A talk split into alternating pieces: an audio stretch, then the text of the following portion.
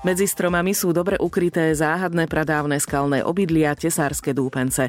Záhadné preto, lebo nikto presne nevie, na čo slúžili ani kedy ich vybudovali. Nikto ich totiž zatiaľ oficiálne nepreskúmal. Sú však dokonalým miestom pre psychohygienu a úkrytom pred letnými horúčavami. Volám sa Maja Kašiarová a som veľmi rada, že ste sa rozhodli vypočuť si ďalšiu časť nášho podcastu Zaujímavé Slovensko.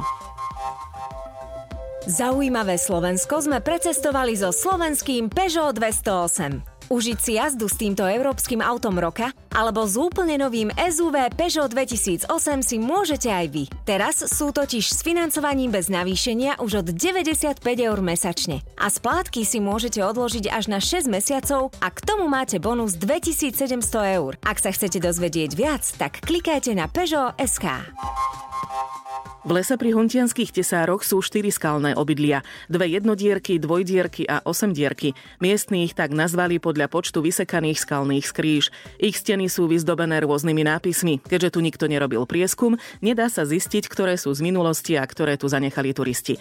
Podľa starostky obce Hontianske tesáre Dany Kohútovej sa traduje, že sa v nich ľudia ukrývali nielen pred Turkami, ale ešte pred Tatarmi. Slúžilo to ako obydlie, je to umelo vyhlbené, vlastne také malé komórky a podľa počtu tých komórok e, vlastne dostali aj názov. Osemdierka, dvojdierka, jednodierka. Komórky majú rôzne veľkosti. Sú 5 až 6 metrov veľké a vysoké do 2 metrov. Podľa tých veľkostí sme sa, te, sa teda domnievame, že niečo slúžilo aj pre deti, pretože naozaj sú iba také, že zíde tam dieťa na ležato, ani nie, že v spriamene. Takže podľa toho si myslíme, že to malo takýto účel. Prístup do skalných obydlí nie je vôbec jednoduchý. K miestu v lese sa dostanete po rovine, no potom vás čaká už len strmý kopec.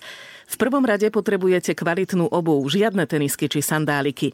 A v druhom rade aj poriadnu dávku odvahy. Je to poriadny strmák, ako som hovorila, a na chodníku sa aj šmíka. Ja som našťastie zostala celá. Aby ste sa dostali do najväčšej osemdierky, treba zdolať rebrík a ešte aj strmý chodník s natiahnutým lanom. Jej vstupný otvor sa nachádza asi 20 metrov nad zemou. Sú v nej 4 väčšie a 4 menšie komory určené zrejme pre deti.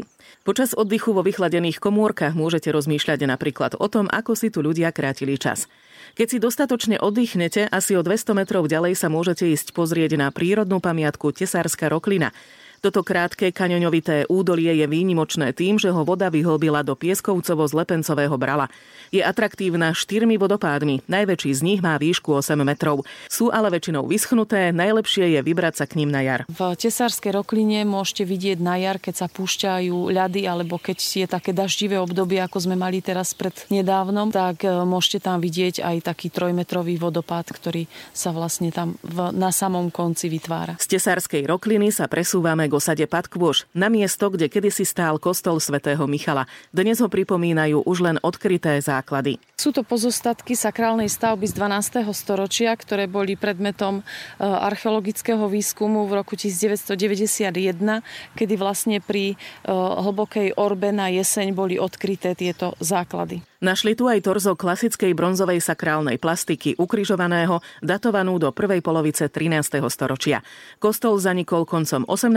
storočia po dlhotrvajúcich nezhodách obyvateľov Tesár a Dvorník a postavení nových kostolov. Traduje sa, že práve v tomto kostole svätého Michala sa pobili tesárčania a dvorníčania a každý si postavil potom svoj kostol. V hontianských tesároch ešte nekončíme. Pani starostka nás pozvala na ďalšie atraktívne miesto Šinkov z Hlaš. Ďalej tu máme chránenú oblasť, v ktorej rastie hlaváčik jarný. Je to zákonom chránený kvietok. Kvitne na jar, vtedy je výskyt tohto kvietku veľmi veľký na tom jednom mieste. V okrese Krupina je to pravdepodobne jediná pôvodná lokalita s rozsiahlejším výskytom hlaváčika jarného.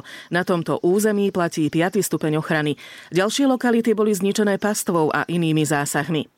Tento kraj je však známy aj vinárstvom. Prvá písomná zmienka o vinohradníctve v tejto oblasti pochádza z roku 1135, kedy kráľ Belo II daroval dve vinice benediktínskemu kláštoru v Bzovíku. V časti stráne je niekoľko pôvodných vinných pivníc, ktoré sú vyhlbené do kamenného svahu tri rady nad sebou. Čarovné miesto, ako by ste sa ocitli v hobitej krajine. Ďalšiu zaujímavosť obce Hontianske tesáre, ktorú určite nevynechajte, je sad potomkov.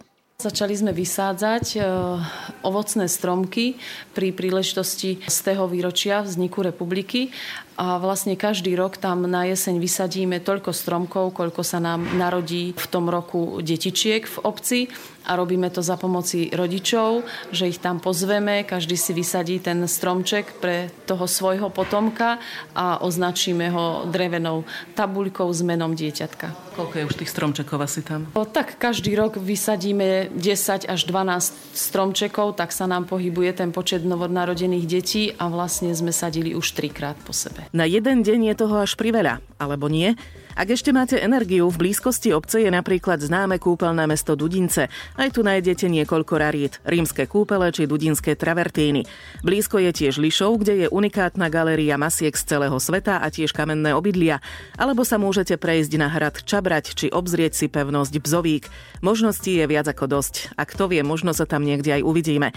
Na budúce sa presunieme na východ Slovenska, kde je takisto čo obdivovať. Neverte tomu, že tam nič nie je. Môžete nám aj napísať vaše obľúbené miesto, o ktorom chcete, aby vedeli aj ostatní.